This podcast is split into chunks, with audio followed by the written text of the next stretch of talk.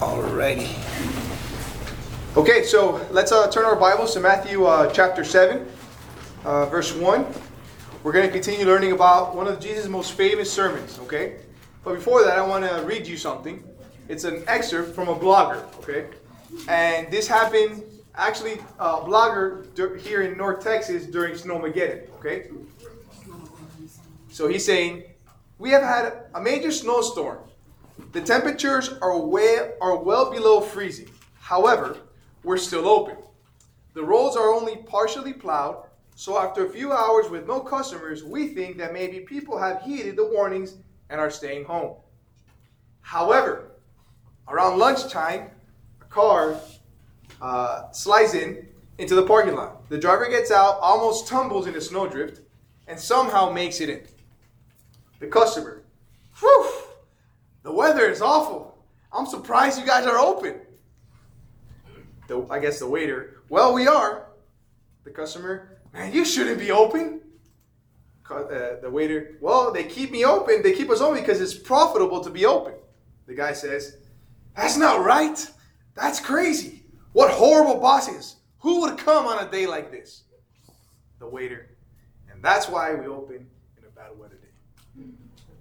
The attitude of not seeing our own sin before we bring judgment to others is something we're going to talk about today. All right? And that's what we're going to focus on and hopefully be convicted on from Matthew 7, verses 1 through 6. Okay? Um, the title of the sermon is Judging Others, if you guys want to write that down. Judging Others. And let's begin reading God's Word, chapter 7 of Matthew, verse 1. Says, Do not judge so that you will not be judged. For in the way you judge, you will be judged, and by your standard of measure, it will be measured to you. Why do you look at the speck that is in your brother's eye, but do not notice the log that is in your own eye? Or how can you say to your brother, Let me take the speck out of your eye, and behold, the log is in your own eye? You hypocrite! First take the log out of your own eye, and then you will see clearly to take the speck out of your brother's eye. Do not give what is holy to dogs, and do not throw your pearls before swine, or they will trample them under their feet and turn and tear you into pieces. That's God's word. Today's lesson can be broken down into four sections. All right, section number one, we're going to talk about the command, and that's verse one. Section two, we're going to talk about the rationale behind the command, verse two. Then we're going to talk about the explanation of the command, verses 3 through 5. And then we're going to finalize with the warning, verse 6. I'll say that again. First uh, section, the command. Second section, the rationale. Third, the explanation. And fourth, the warning. For a theme, that way you can have this theme uh, present in your mind as we study God's Word together, is this Examine the intentions of your heart before you judge others. Examine the, the, attention, the intentions of your heart before you judge others. Okay? So we've been discussing what? Jesus is what? One of his most famous sermons, the Sermon on the Mount. And we started this in chapter 5, remember? We started with the Beatitudes, right? Qualities of a true kingdom citizen. We know that he's talking about a citizen of kingdoms of heaven, right? As he's what is the book of uh, what is the theme of Matthew? What is it, the theme of Matthew? Yes. Jesus is king. Jesus is king. So what is Matthew trying to convince the reader? That what? Jesus. That Jesus is king. And who is Matthew's audience? He's, it's a Jewish audience in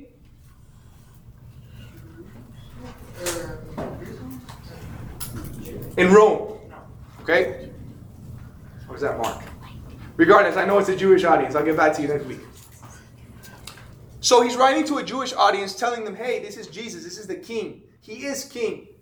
What does he do throughout, throughout what we've learned? A lot to prove that he is king. What does he do? What does he quote? What does Matthew quote? A lot of the what?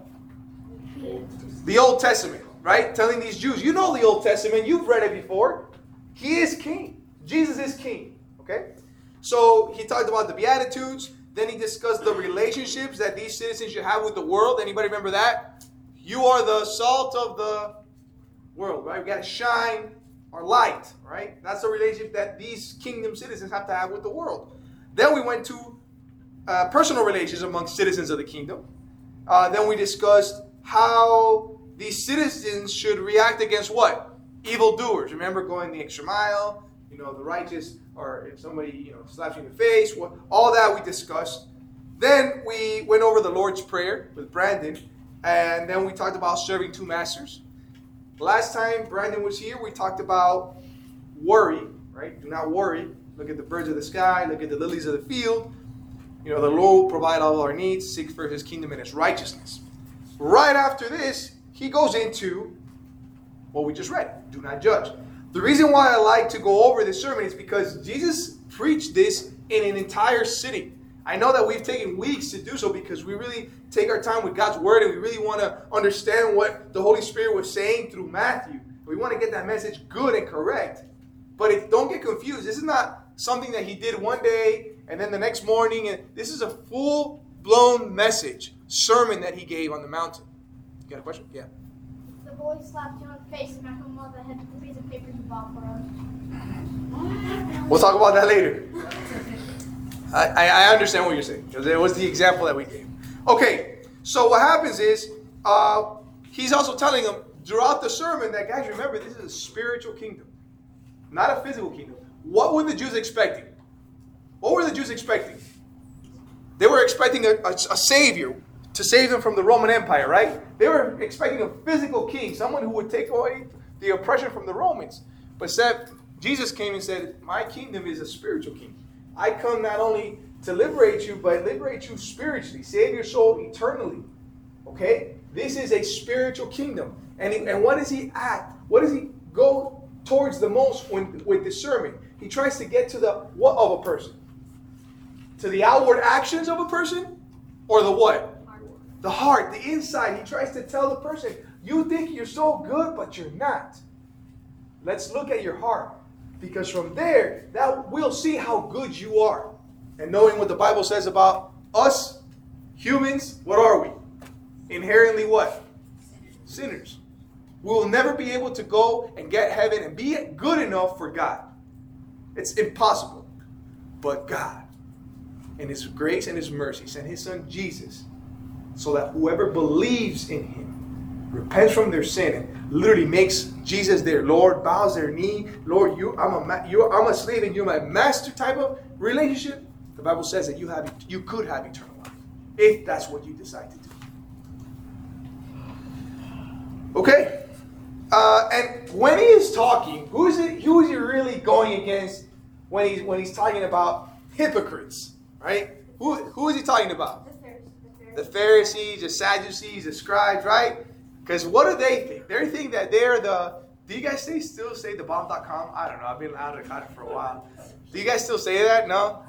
Or they think they're about they're uh, uh, the last Coke of the desert in Spanish. You know, the lag, the, the bag of chips, whatever. Did anybody say the bomb.com? The what? The what? Did anybody use that? I don't know. You're the last Coke of the desert. I, I, don't know how to translate that in English, but in Spanish, la última Coca-Cola del desierto, se cree. Like they believe that. Anyways, they think they're so wow. I'm a, I'm so good. Look at my outward appearance. And Jesus comes and tells them, hold on a second, are you? Because it's from the heart. It's from the inside that tells you if you are. MacArthur states, to add to this context, along with many other sins spawned by their self righteousness, meaning the scribes and the Pharisees, the scribes and Pharisees had become oppressively judgmental. They proudly looked down on everyone who was not a part of their elite system. They were unmerciful, unforgiving, unkind, censorious, censorious, meaning all the above, all of what we just mentioned and totally lacking in compassion and grace. So that's they kind of like made up this law that wasn't God's law, and they themselves couldn't live by it truly, but forced other people to do so and looked down upon those that they couldn't. How dare you not live up to the perfect law of God? Look at me. I do it. How can you not? Scum of the earth.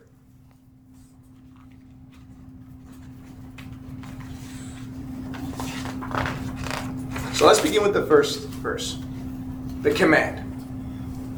Do not judge so that you will not be judged. To judge, the Greek word means to evaluate, to form a critical opinion of something, either positive or negative. Okay? What is what is the judging here mean in the context? It's basically meaning this. Do not condemn so that you will not be condemned. Okay? We are not God. We are not in a position to condemn anyone, nor their intentions. We must understand that when we do make judgments, and we're going to get it in a second, it can only be based on actions, right? Never on intentions. You cannot judge somebody's intention. You can judge their action, but not their intention. But what does that mean? Because, it, Alejandro, didn't you just read, do not judge so that you will not be judged? So we're going to go into in a second what is not, what Jesus is not saying okay? How many of you know that this verse has been taken out of context a lot? One of the verses that's taken out of context the most, right? How many of you heard this, the, the phrase, only God can judge me? How many of you heard that? Right? Okay, I'm not the only one. you know what people do with this verse? They use it to defend their sinful lifestyle and sinful beliefs. Oh, you can't judge me. I can, I can do what I want. Only God can judge me, right? Many church leaders have used this verse to what? To condemn those of church dividers for calling out false teachers and false prophets. How dare you call another man a false prophet or a false teacher? Who are you, you church divider, to cause this? These are the results of just incorrect hermeneutics. They take a verse without knowing the context of what the verse is trying to say, and they want to apply it to justify their sinful desires. Jesus is not saying do not judge. Scripture commands us to make judgments. Okay? He is saying not to be judgmental or think that you are better than those that you are making a judgment on. We're going to get to that in a second. But first, let's talk about the judgments that we are commanded to make. Okay? I'll give you some examples and then we'll back it up with the Bible. So, depending on uh, how a person claims Christ, right, and their fruit is showing, you make a judgment to yourself and say, man, this person I can trust, I can fellowship with more than another. You made a judgment based, I'm going to share my personal things that I'm going with. Am I going to share with just anybody? Right? Or am I going to share with people that are mature in Christ, that I can see their fruit in their lives, that they, they're godly men and women? I'm going to make a judgment. I'm going to say, okay, I want to, I want to share my personal things with this person, not with this person. Did I make a judgment there?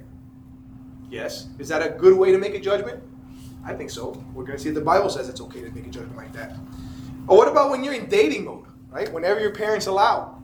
How will you make a sound judgment on the person that you want to date or marry, right? You have to have some sort of standard of how you're going to make that judgment. And I pray and hope that that standard comes from the Bible and not what you think is right that you need next to you, right? I mean, the first things first. If you are going to date and you're a believer, the first judgment that you're going to make is is that person a what? A believer. Trust me, you don't want to uh, go into that type of situation because it, it just creates more problems for you. Okay? You got to make a wise judgment when it comes to dating when your parents allow it. How are you going to base that? Based on, hopefully, criteria from the Word of God. What about when you see your, your Christian brother sinning, right? And you you know that it's your duty to to win your brother back or to kind of tell him, hey man, we're ambassadors of Christ. We can't we can't be acting that way, right? You have to make a judgment in saying the way he's acting makes me have to, as a brother in Christ, speak truth. Is that a good judgment to make? To be like, I gotta go and talk to this brother in Christ. Is that a good judgment to make? Right? We we make judgments all the time, is what I'm telling you. Now, we are we are even called to make these judgments. Let's look at the Bible to see what it says. All right? Yes, Fox, you had something to say. Um, don't judge someone else unless it's from the Bible. So, if you're going to judge someone, you need to take it from the Bible and not just like. We're going to get to that in a second. Okay, so Matthew uh, 7, verse 15, even in this same uh, chapter that we're going to discuss, uh, chapter 7, verses 15, Matthew, beware of the false prophets who come to you in sheep's clothing, but inwardly are ravenous wolves. What does that mean? You have to make a judgment based on what you're hearing, if it's what? Sound doctrine or not. And it's sometimes very subtle. It's actually very subtle to the point where Jesus is saying, they might be dressed as sheep, but inside they're a wolf. Beware. Do you have to make you have to make a judgment there, right? You have to make a judgment call. Is this person preaching the word of God like it's supposed to be, or is this person teaching false doctrine and therefore is a false teacher? What I remember, what are the two things that you you based on the Bible that a false teacher can be? Based on two things. If somebody comes to you and preaches what? Another gospel, something that oh salvation, oh you got to be a good person to go to heaven. That's the only way, right? The Bible says in Galatians that person should be accursed for teaching something, even if an angel of God comes. We're going to read that in a second. What about what else? It- who- uh, what else is considered a false teacher or prophet in the, in the, in the Bible? Someone who takes away from the Bible. Okay, and there's another major one. People who preach the prosperity gospel just trust God and everything will work out. Yes. Well, it will, but like God will give you a bunch of money. Yes, that could be part of the gospel, right? Adding or taking away from the gospel is false teaching. What about the deity of Christ? Every time anybody goes against the deity of Christ is a false teacher based on the Bible. And a lot of false religions that we have, you see them, they all go against the deity of Christ. Mormons, Jehovah Witnesses, all right? Uh, a lot of our current uh, churches that believe that God was not 100% man and 100% God at the same time, okay? Biblically, that's not true. That's false doctrine. You have to make a judgment on that. But in order for you to make a judgment, you need to what? Know the word, right? Know the Bible. Okay? Matthew 18, verses 15 through 17. If your brother sins, go and show him his fault in private. If he listens to you, you have won your brother. But if he does not listen to you, take what? One or more with you, so that by the mouth of two or three witnesses, every fact may be confirmed. If he refuses to listen to them, tell it to the church, and if he refuses to listen even to the church, let him be to you as a Gentile and a tax collector. What, what type of judgment are you making there? A biblical judgment of what? What? What's all this thing that we always talk about? Oh, hold each other accountable. Oh, fellowship with each other. What does that mean? There's a, we have to put it to practice. How is a way to put it to practice? Discernment. If, if you if you find that your brother is sinning in a way that is not biblically or is not sound, right? Which sinning is obviously not going to always. It's never going to be sound. But uh, if you find your brother sinning and you're just going to leave him to sin on his own, you're not going to go and tell him, "Hey, I think, I think we, you know, he needs to stop that." We're going to get into examples in a second. Romans 16, verses 17 through 18. Now I urge you, brethren, keep your eye on those who cause dissensions and hindrances contrary to the teaching which you have learned, and turn away from them. For such men are slaves, not of our Lord Christ, but of their own appetites. And by their smooth and flattering speech, they deceive the hearts of the unsuspecting. What is Paul urging the Roman church to do? To what? To make judgments on who they're listening to, and to make sure that what they're listening to is what? Sound teaching, sound doctrine. 1 Corinthians 5:11. But actually, I wrote to you not to associate with any so-called brother if he is an immoral person or covetous or an idolater or a reviler or a drunkard or a swindler, not even to eat with such one. What is he saying here? If you are friends with a so person that so that calls himself a believer, and they're expressing or showing some of these characteristics, practicing them, not you know sinning, because you sin, we, we we ask God for forgiveness. We're not going to stop sinning, right? The thing is, do we practice this sin without repenting? That's the type of sin that Paul is asking, and he's saying if you encounter one of these person people, and you go through what Matthew 18 already says, you got one witness, you got the other witness, you got the church, and they still are not unrepenting of their sin. Don't even don't even go out with them. Don't even don't even mingle with them. Notice he's saying if a person who says this is a believer. Now, an unbeliever, obviously, there's a way you have to reach the person. You have to preach the gospel to an unbeliever. We might not be best friends, but you have to approach them. But in this case, in this scenario, Paul is saying for somebody who calls himself a believer and they're acting a certain way, you got to make a judgment call. And the judgment call is stay away. Galatians 8 1 verses 8. But if we or an angel from heaven should preach to you a gospel contrary to what we have preached to you, he is to be accursed. So when Jesus is saying to not judge or condemn, what is he targeting? He's targeting the heart. Jesus talking about the heart issues. With what intention are you making this judgment, right? Is it to encourage a brother to turn away from sin, like the Bible commands? Is it really to see if a false teacher is judging a false teacher is his doctrine is false? But how you do it is what causes a sin. You are to make a judgment. That's what God calls us to do, to make judgments all the time. But it's how you make that judgment that makes a difference. We're going to get to that in a second. Let's turn to the second uh, section of this lesson, which is the rationale. For in the way you judge, you will be judged, and by the standard of measure, it will be measured onto you. So, not only are you not to judge so you won't be judged, but on the standard of measure that you judge, that standard of measure is going to come right back at you. Okay? So, my question is what should be our standard of measure when we judge? Is it going to be a biblical standard? Or is it going to be a self righteous standard? Does anybody know what self righteousness means? Yes, sir? self-righteous standard, like you have to live up to the like way I'm doing it. Okay. Be what I can do. Yeah. That's one way to put self righteousness. Yes, sir? Then you're better than everyone else. Ooh, I like that. You're better than everyone else. Yeah. Okay. How's mine? How was yours? Guys, judge. Yes, sir. Proud of us. It's okay. Yeah. Having a higher view of yourself than you ought. yeah. Having a higher sense, higher, having a higher view of yourself than what you really need to have. Yes. My brother Asher. Yeah. Let's not. Let's be nice, okay? Let's be nice. Now listen, listen, listen, guys. Um, that just threw me off. I just lost my train of thought. Give me a second. I got it back. I got it back. What was the time about here? Self righteousness. what is self righteousness? Self righteousness. Self righteousness.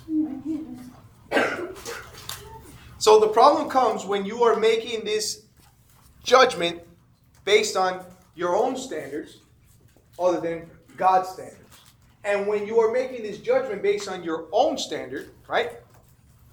Who are you to make your standards to judge others? Are you God?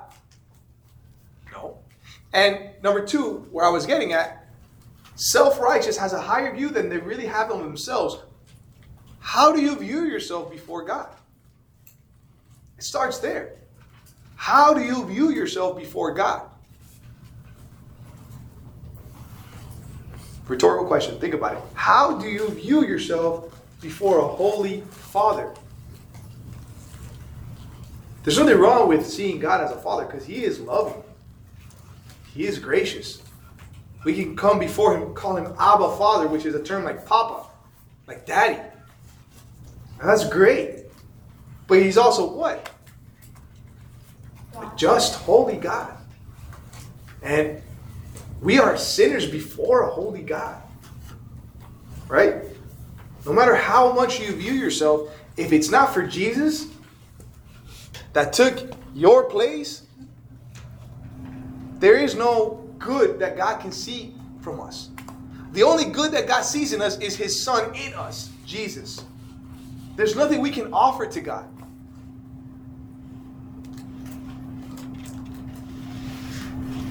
Guys, the attitude itself of thinking that you're better than somebody else when you come and bring judgment, that alone makes you a hypocrite, a hypocrite. That's that alone. That's it's, it's hypocritical. If you come to judge somebody And the judgment, it's okay to make the judgment. But your intention in your heart is, huh, thank God I'm not like him. And you feel superior with the standard of measure that you judge the same one's coming back at you. The same sin or difference, you're judging sin and you're being sinful. So the judge, the sin that you're judging is coming right back at you. Have you heard that when you when you point a finger, three point right back at you? It's how you point the finger.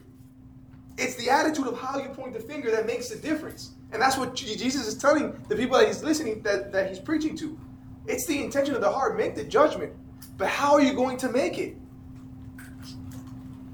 Is it going to be in the standards of being loving and forgiving? Look, every time you go to your to a friend or neighbor and you don't have this in your mind and you don't judge in a loving and forgiving way, you know who you become like? You become like the unforgiving slave in chapter in Matthew chapter 18. Let's turn real quick. Chapter 18 verses 21. Then Peter came and said to him, Lord, how often shall my brother sin against me and I forgive him? Up to seven times? This is Peter asking Jesus. And then, you know what Jesus said to him? I do not say to you up to seven times, but up to 70 times seven. Obviously, this is a metaphor, like it means as many times as you need. Why? For this reason, the kingdom of heaven may be compared to a king who wished to settle accounts with all his slaves. When he had begun to settle them, one who owed him 10,000 talents was brought to him. But since he did not have the means to repay, his Lord commanded him to be sold, along with his wife and children and all that he had, and repayment to be made. So the slave fell to the ground and prostrated himself before him, saying, Have patience with me, I will repay you everything. And the Lord of the slave felt compassion and released him and forgave him the debt. But that slave went out and found one of his fellow slaves who owed him a hundred denarii. Speck log, speck log, talent denarii is super different. One is thousands of dollars, the other's hundreds of dollars. Nothing compared. He was forgiven a lot. But the slave went out and found one of his fellows, a hundred denarii, and he seized him and began to choke him, saying, Pay back what you owe. So his fellow slave fell to the ground and began to plead with him, saying, Have patience with me, and I will repay you. The same words that what? That he said to his the other guy, right? That he owed so much money. But he was unwilling and went and threw him in prison until he should pay back what was owed. So when his fellow slaves saw what had happened, they were deeply grieved and came and reported to their Lord all that had happened. Then summoning him, his Lord said to him, You wicked slave, I forgave you all that debt because you pleaded with me. Should you not have also had mercy on your fellow slave? In the same way that I, the Lord, had mercy on you? Guys, this is this is that this is that hypocrite. This is every time you go to make a judgment and you're not loving and forgiving, you become the unforgiving slave. How much did God forgive you? Way much than you can never, you can, there's no way of paying that back, and He forgave you. Who are we not to forgive others? And this is not about forgiveness right now. This is about coming in love to make a judgment in a forgiving and loving way. Because the Bible does tells us that tell us we have to make judgments. How we make it is what causes the difference. Okay? Yes. How can you earn money when you're in prison? Historically, um, remember Pastor Dusty's uh, message that some of these slaves were actually paid wages. That I don't have money to pay you for my for my for for what I owe you, but I can sell you myself. So and then you're a slave of the person, and the person pays you a wage that you can pay back what you owe. You still it when you're in prison? maybe in the, they maybe there was a, a prison type of movement where they were making carpets and you know it was a it was a kind of a jail situation where you're making carpets every day and you, i guess you're getting paid a certain wage Alright, that makes sense. okay not magic carpets but Those himself for more. every time every time you come and make a judgment and you don't look at yourself and you don't see your own fault you're taking the place of God. Okay? You're taking the place of God. And trust me, that's not your place to have. Right? Because what happened to Adam? And what happened to Eve? Right? And you will be like God. No, that's not what we want. We want to serve God. We want to be doulos, right? His slave, like Pastor Duzzy said on, on, on Sunday. So our standard of measurement should be what? The word, being loving and forgiving when we make a judgment against somebody. So what does this look like, right? Give me an example. What does this look like? Well, your friend is having trouble with saying a bad word. What is your approach? Do you go into the conversation thinking that you are better than them because you don't go, that you don't do that, or humbly, or you do you go humbly trying to win a brother over with a loving, forgiving attitude? Hey, Tim. I, I chose Tim because no one's named Tim here. This is the first. You have to stop using that word, man. When someone cuts you off when you're driving, aren't you a believer? Man, you should know better than that. You should feel ashamed of yourself. Hey, Tim, I want to bring something to your attention that you might not notice. Every time when we're in the car and someone cuts you off, you get angry and start saying words that are not God honoring. I only tell you this out of love since we both claim Christ and we serve and represent his kingdom. We wouldn't want others turning away from God because of our actions. I will be praying for you and myself for any attitude or action that may not be God honoring. See the difference there?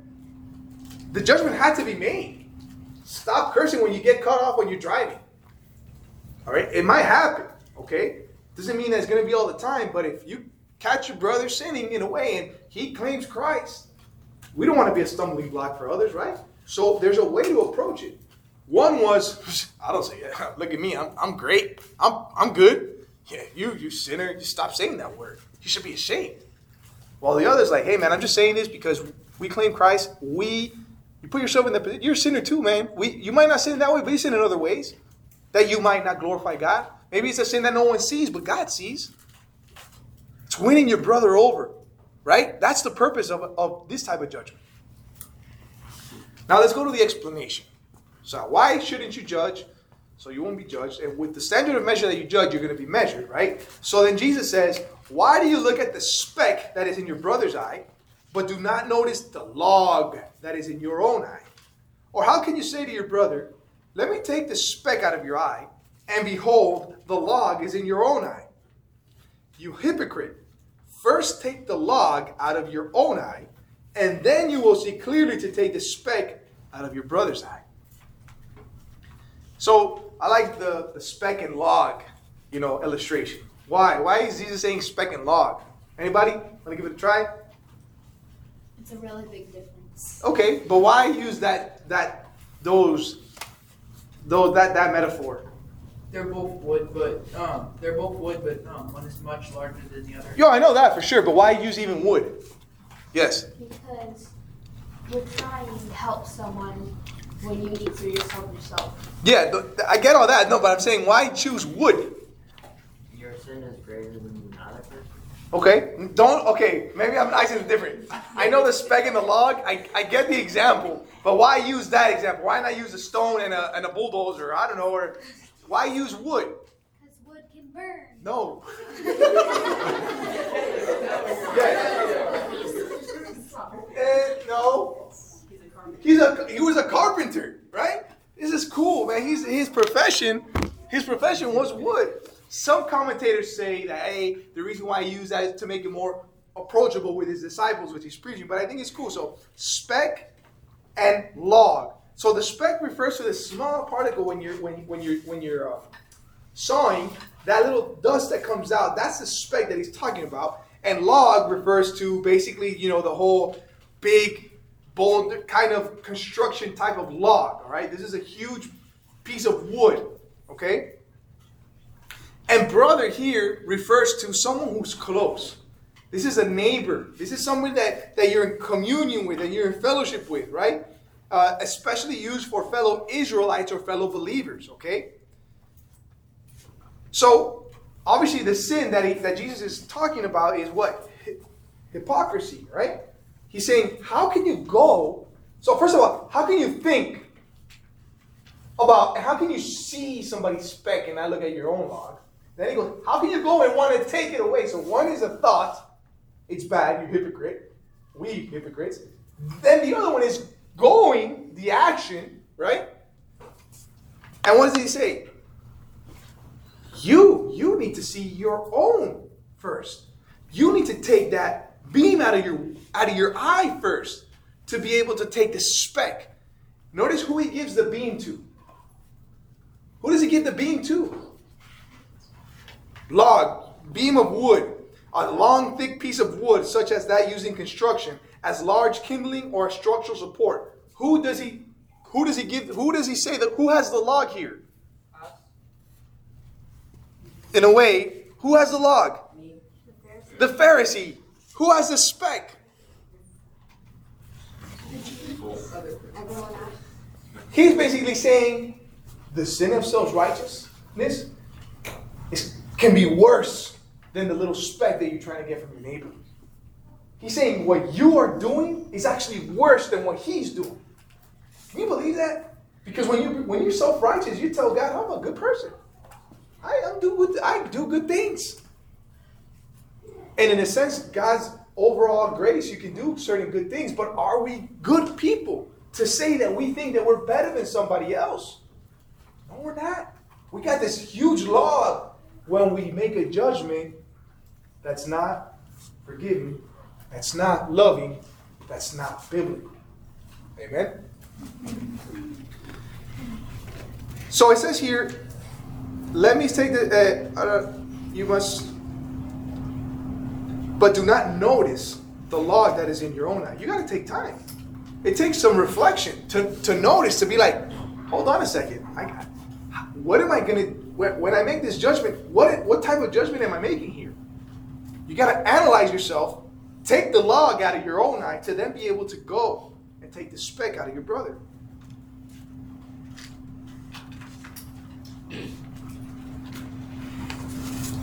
So, so the error of the hypocrite is not in his diagnosis, but in the failure to apply the medicine he wants to give to himself first and then his neighbors. So you see, the judgment of the hypocrite, the, the judgment that he's making is not wrong. There, there might be a speck that he needs to take out of his brother's eye. But before he does that, he needs to notice his own life and he needs to what? Recognize his own what? Log. Yes, he needs to recognize that log. Deal with it to, so that he can go. You know what this reminds me of? It reminds me of Luke 18, verses 10 through 13. Two men went up to the temple to pray, one a Pharisee and the other a tax collector. The Pharisee stood and was praying this to himself God, I thank you that I'm not like other people, those swindlers, unjust, adulterers, or even like this tax collector. I fast twice a week. I pay tithes of all I get. he was praying this publicly. But the tax collector, standing some distance away, was even unwilling to lift his eyes upon heaven, but his beating breast, saying, God, be merciful to me, the sinner. I tell you, this man went to his house justified rather than the other. For everyone who exalts himself will be humbled, and he who humbles himself will be exalted. See, it's how you view yourself. It's how you view yourself before God. Don't let your self righteousness blind you. Let's not let this happen. Thank God that we have the Holy Spirit that can convict us of our sin, that can show us the log in our eyes. That's a great, great thing that we have. What are you going to do with it? Right? Are we going to repent? Try to, you know, with the power of the Holy Spirit and the Word of God, be better and sanctified and do things the way that He commands? Or are we just going to continue with this self righteousness, feeling better about ourselves because, hey, you know what? When I when I put others down, I feel better myself. You know what this looks like? So you're in the car with your friend, and you tell him that you know you notice he has a weakness in telling white lies, right? So you're driving, and hey man, you know, you gotta say the truth. You know, it's it has to happen. I mean, we're you know we go to church and we claim Christ, and you know, you gotta stop with those white lies, man. All of a sudden, he crashes into a car in front of him. Oh no, I didn't, I didn't tell my mom, and that was gonna take the car, and the cops are gonna come. You know what? Let's switch seats. Switch seats with me. Come on, come on, let's switch seats. You switch seats, and then and then he goes, look, well, tell my mom that we had an emergency, and that you gotta take me to the hospital, and it's all your fault, okay? That's a big log. Here you are looking at the speck. Your little white friend is telling white lies. Still, sin is sin. You had to make the judgment. But the re- how are you making it? Did you look at your life first? Maybe it's the same type of sin that you're bringing judgment against. Deal with it first. Recognize it first to then go to other. But what if it's not a sin that it's the same sin that you're dealing with and you're going to make a judgment? What would happen there? You see, in a godly way, right? You want to win your brother, right? You want to edify him. Can you imagine if you are if you live a righteous life, you try your best, you live a righteous life, you honor God, but you have these hidden hidden, hidden sins that no one knows about, right? And you go and you make somebody else feel horrible, and then do you think that encourages them? Knowing that you are a sinner just like they are? Instead of saying, hey man, you know, you struggle with this, I struggle with this. Oh man, you struggle with yeah, I struggle with this. But you know the Lord is with me and I, and I read the word and meditate in the scripture and it helps me. You see, you become human to somebody else. And that encourages you to say, I'm not the only one.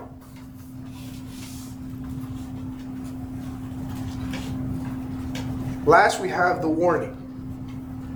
Verse 6 Do not give what is holy to dogs, and do not throw your pearls before swine, or they will trample them under their feet and turn and tear you to pieces. Holy. Holy, some commentators said that holy meant um, the gospel, holy meant God's truth, holy meant his words. Dogs, it's not like the puppy dog that we have in our home. These dogs were wild, they were scavengers, they were unclean. No one liked these dogs, okay? He's saying, do not throw what is holy to dogs, and do not throw your pearls before swine. Swine were also wild, pigs, and if found in the wild, they're like these boars. They'll come and they'll, they'll literally hurt you, okay? Pearls was something what? Value, sacred, right? A lot of money. And he's telling him, don't throw this to them. Because you know what they're going to do? They're going to get mad at you because it's not scraps, it's not garbage. They don't know the truth that they have in front of them. And they will hurt you because of that. Can you imagine that? You're trying to give somebody life, you're trying to give somebody God's word, and they look at you like, that's not what I want. I want to hear what I want to hear. And Jesus saying, don't do that.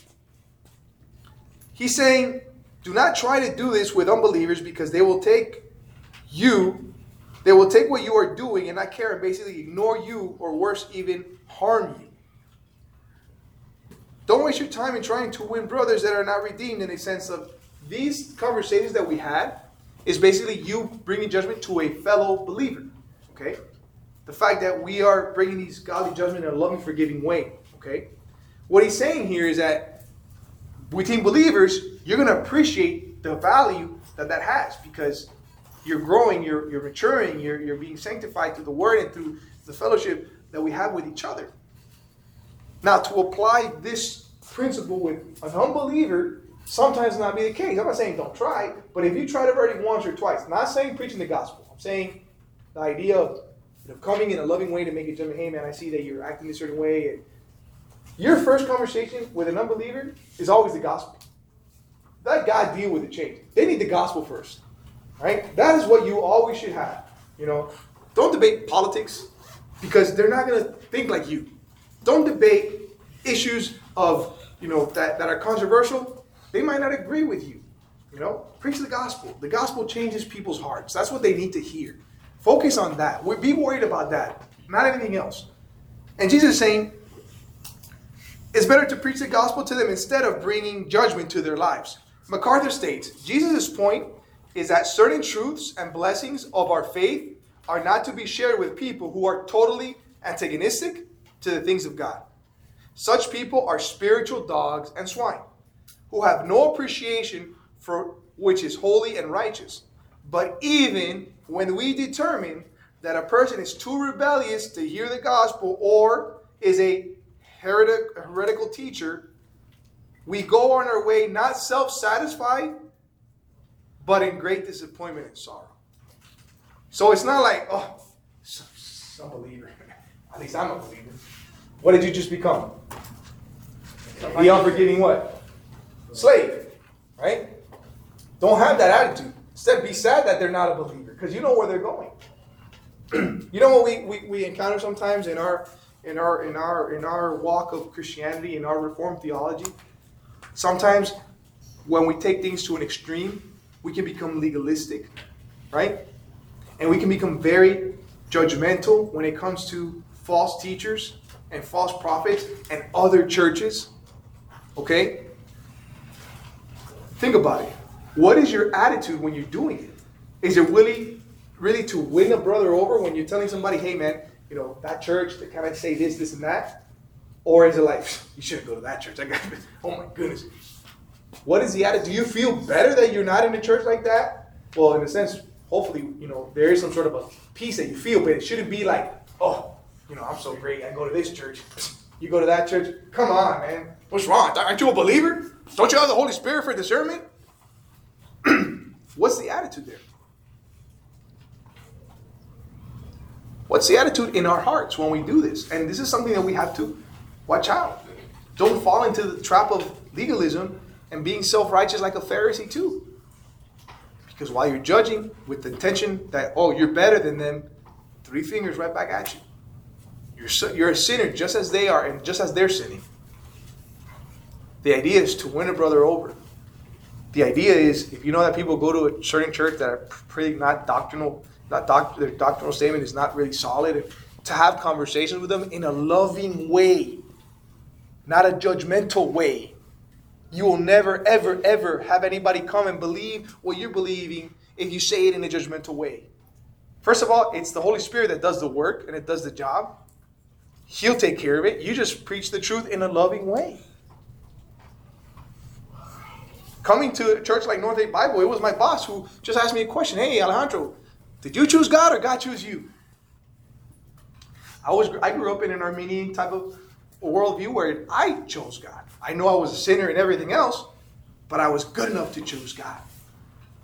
And then it just started. He started teaching me about, oh, you know about Calvinism? Like, what is that? You know about predestination? Like, what is that? You know about Reformed theology? Like, what is that? I've never. And guess what? He just he just had that conversation in a loving way. He never made me feel bad. Never condemned me. Never. Guess who? Guess who? Who started the work in me to start learning about this in a crazy way that I'm still I'm in Excel because of it. Trying to catch up to other years that I didn't know about this. God Himself. You just have to do it in a loving way. He'll take care of it. But if you if he would if he would have come to me, can't believe you don't know this. What, what kind of person are you? I mean, really? You think it would have been the same reaction? Who knows? Let's recap what we just learned in about one sentence. I like what look at this uh this uh this commentator. I love the way he summarized all that we learned right now. By the way, before I, I do that, I want you to know that it's biblical. It says Jesus answered them in Matthew 13, 11 through 13. To you it has been granted to know the mysteries of the kingdom of heaven, but to them it has not been granted. For whoever has, to him shall be given more, and who will have an abundance, but whoever does not have, even what he has shall be taken away from him. Then he says, Therefore I speak to them in parables, because while seeing they do not see, and while hearing they do not hear, nor they understand. So it's not like John MacArthur or I'm saying this is Jesus saying sometimes, you know, there's certain things that believers or people are not meant to understand. And it's okay. And it's fine. So this is the recap. Weber writes, do not judge others until you are prepared to be judged by the same standard. Do not judge others until you are prepared to be judged by the same standard. And then when you exercise judgment towards others, do it with humility. When you exercise judgment towards others, do it with humility. So, kind of three points that we want to conclude today. I want first of all, I want you to check your heart to see if you struggle with self-righteousness. Not if you struggle, in what areas do you struggle self-righteousness?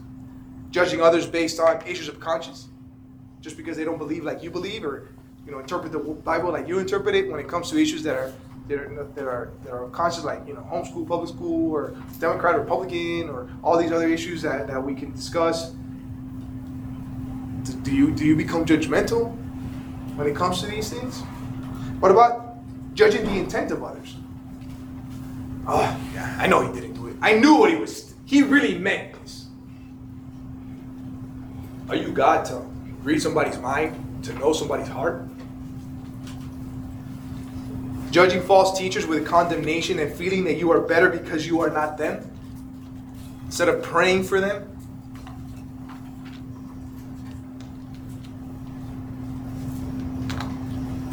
Number two, before you approach others about a specific sin, make sure you don't blatantly struggle with it.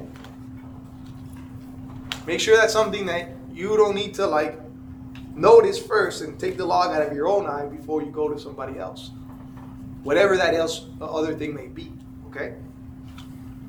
And lastly, when we do bring judgment, how are we going to bring it? In a loving, forgiving, a humble way. Any questions? Any comments? Any confusion? I don't want anybody to like leave today confused about this subject, okay? Oh yeah, what'd you learn today, mom? Well, he said we can judge. Yeah, That's what he said. he said we can judge, but we cannot be judgmental. We can make a judgment as long as it's loving, forgiving, and in a humble way. We can make a judgment as long as we don't what? We're not feeling that we're better than the other person. We can make a judgment if we're prepared to be measured by the same standard of, me- uh, measurement that you judge a person. Yes. We can judge, but we shouldn't go looking around like, oh, what should I judge this person on? What's Perfect. Yes, you don't want to be the judge police either. Because that what does that become? You become what? Self-righteous because you're so great that you have to be checking to see who is that you can go to because of course I it has to be me, right? Who else? God chose me. Yes. Well, in a way, we can't judge. We use